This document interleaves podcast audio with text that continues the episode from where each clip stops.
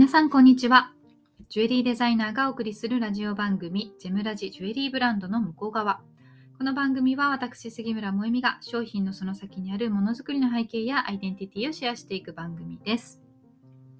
えー、今日はですね、ジュエリー業界の競争戦略ということで久々にがっつりジュエリーのお話をしてみる回にしようかなと思っています。あのー、先週の配信でですね、ソーシャルクレジットというのをキーワードに、音声配信というのもある種、えーそのまあ、ブランドとしてやっていく上では、そのソーシャルクレジットを積み上げていくという行為に近いよねという話をしたんですけれども、えー、じゃあこのソーシャルクレジットというのを私のような個人のブランドとか、あるいはジュエリーの企業さんですね、がしっかり意識できてやっているのかというと、やはり大半はそこまで意識が及んでいないんじゃないかなと思われるようなことがちらほらと見かけることがあってですね、なのでその辺についてお話ししていこうかなっていうふうに思ってます。で、あのどんな業界もそうなんですけれども、卸業が小売りにシフトするっていうのが今 ディーツーシー とか ビーツーシー とかねいうのでたくさんありますよね。で、その時にはやっぱりどうやってもそのある程度の戦略っていうのが必要になってくるんですけれども、まあ、その時にソーシャルクレジットをまで考えた方がいいよってことなんですよね。で、今日はまあそこに関連するかなと思うことで、あのマーケティングの一つの考え方である競争地位というのをご紹介しながらお話ししていこうと思っています。で、なんかこれを知っておくとですね、なんかちょっと、あの、見え方が変わる部分があるなと思ったりして、なのでね、ジュエリー関連の方、あと特に個人のクリエイターさんとかは知っていただくといいんじゃないかなと思います。で、今日のこの配信を撮るのに、まあ、実はきっかけになったことがあってですね、あの、先週そのソーシャルクレジットの配信を撮ろうとしている時に、あの別のね、ジュエリーブランドをされている方が、なんか最近インスタグラムのフィードが高付加してるねっていう話をしてたんですよ。で、これ私も最近すごくこう気になっていて、でもなんか自分の中でまだ言語化できていなかったことなので、高付加ってそれほんとぴったりだなって思ったっていうことがあったんです。で、まあジュエリーをやってない方だと全然あの何のこっちゃという感じだと思うので、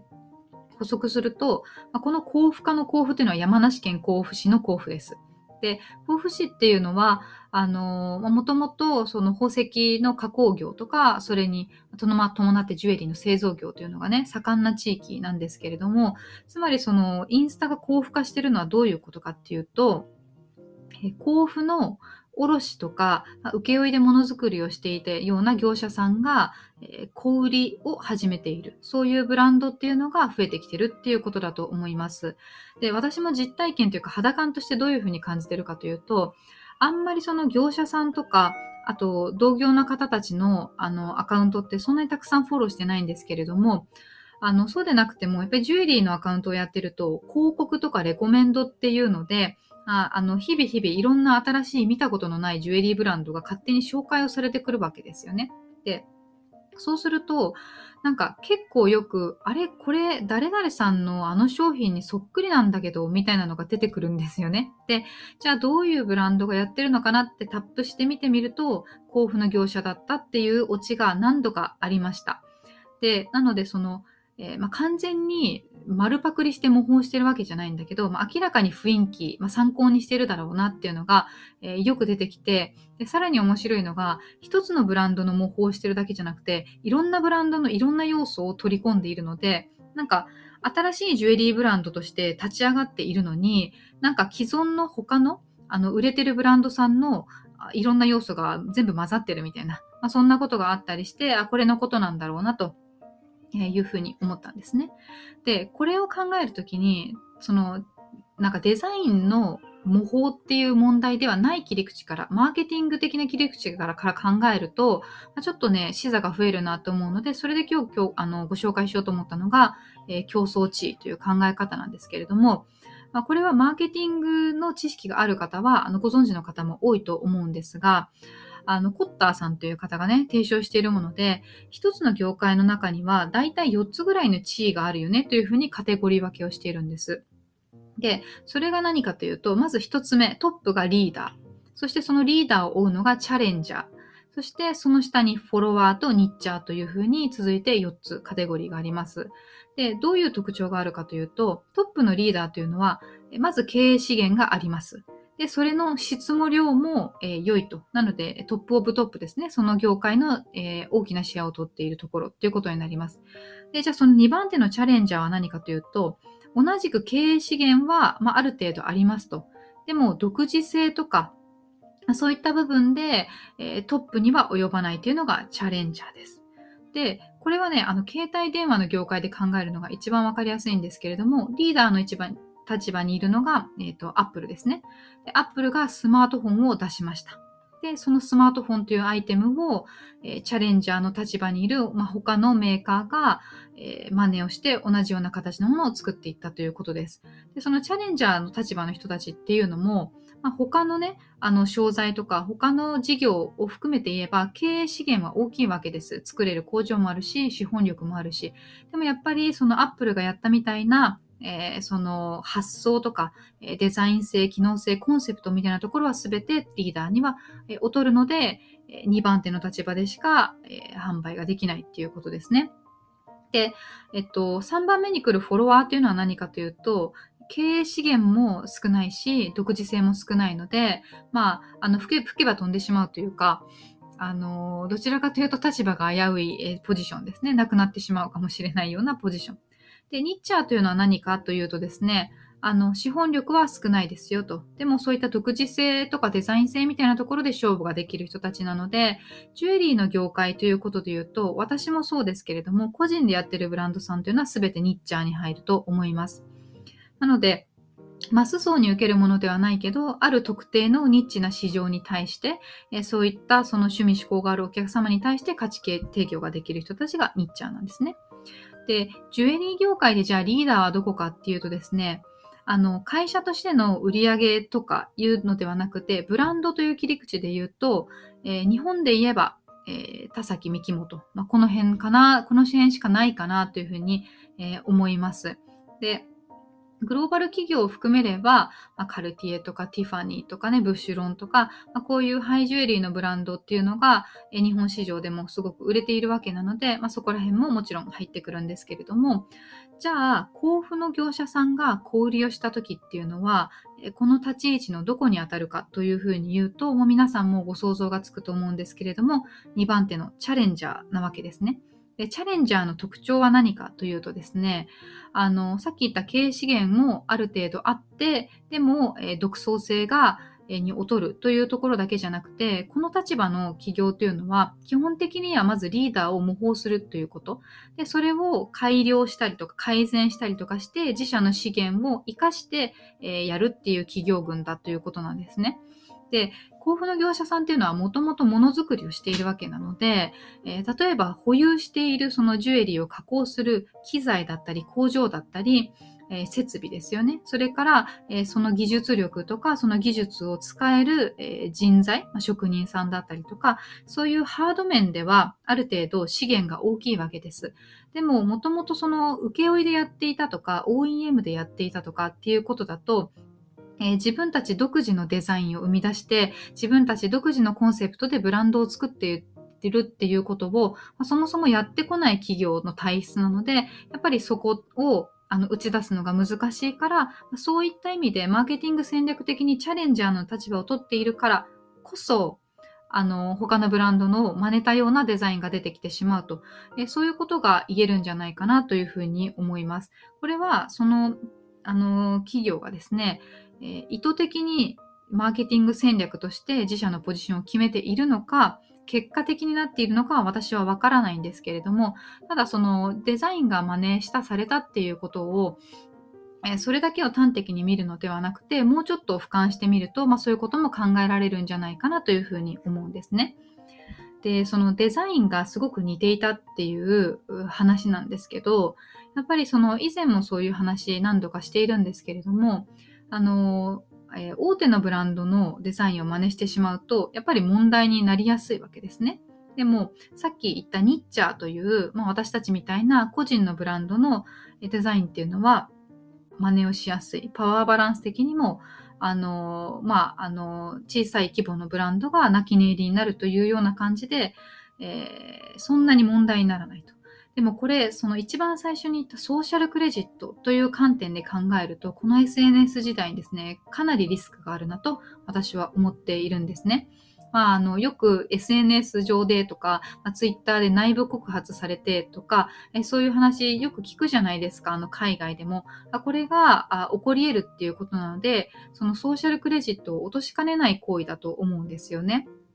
で、あともう一つ、その、大手の企業というのがなぜ個人ブランドのデザインを真似ていくかっていうと、そういったそのマーケティング戦略だとか、えー、あるいは企業間で問題を起こさないようにっていうところだけじゃなくて、ただ単純に個人作家の作品、デザインが、えー、優れているっていうこともあるかなと思うんですね。それはやっぱり企業ってあの予算とか、あと量産できるような構造でなければいけないとか、クライアントの要望もあるでしょうし、使える石はこれしかないとか、まあ、そういう制約がある中で作っているわけですよね。で、あのもっと言えば絶対的に売れるものを作らなければいけないという元を作っているわけです。でも個人のクリエイターの場合っていうのは、その制約は自分次第のでさじ加減がねできるので、やっぱり自由度が高いわけですね。なので、ブランドを広げていきたいから量産できる形にしようとか、えー、そのマーケティングに基づいて売れるものを作ろうっていうような方向性のブランドもあると思いますし、逆に本当に作品で語ろうと、一点一点魂込めて作ろうと、そういうところもあって、それだからこそそのクリエーションが面白いし、デザインが豊かになるわけなので、魅力に移ってしかりだと私は思っているんですよね。やっぱそういう人の作品こそ、あの、際立っているかなと思うので、やっぱりそういう人のね、デザインが真似されていくなって私は傍から見ていて、えー、思っていたりします。ただですね、あの、ここから先が大事だと思うんですけど、これね、消費者にとってはあんまり関係のないことなんですよね。あの、真似をされていく、えー、ブランドさんのコアファンであれば、まあちょっとあまりいい気がしないかもしれない、えー、けれども、何も知らない本当に一般消費者からしてみれば、まあ見分けがつかないかもしれないし、えー、同じようなデザインである程度の質が担保されていれば安い方を買うかもしれないし、まあ関係ないんですよ。で、そうなった時にですね、そのさっきは企業側っていうのがやっぱり真似をしたりしていくと、その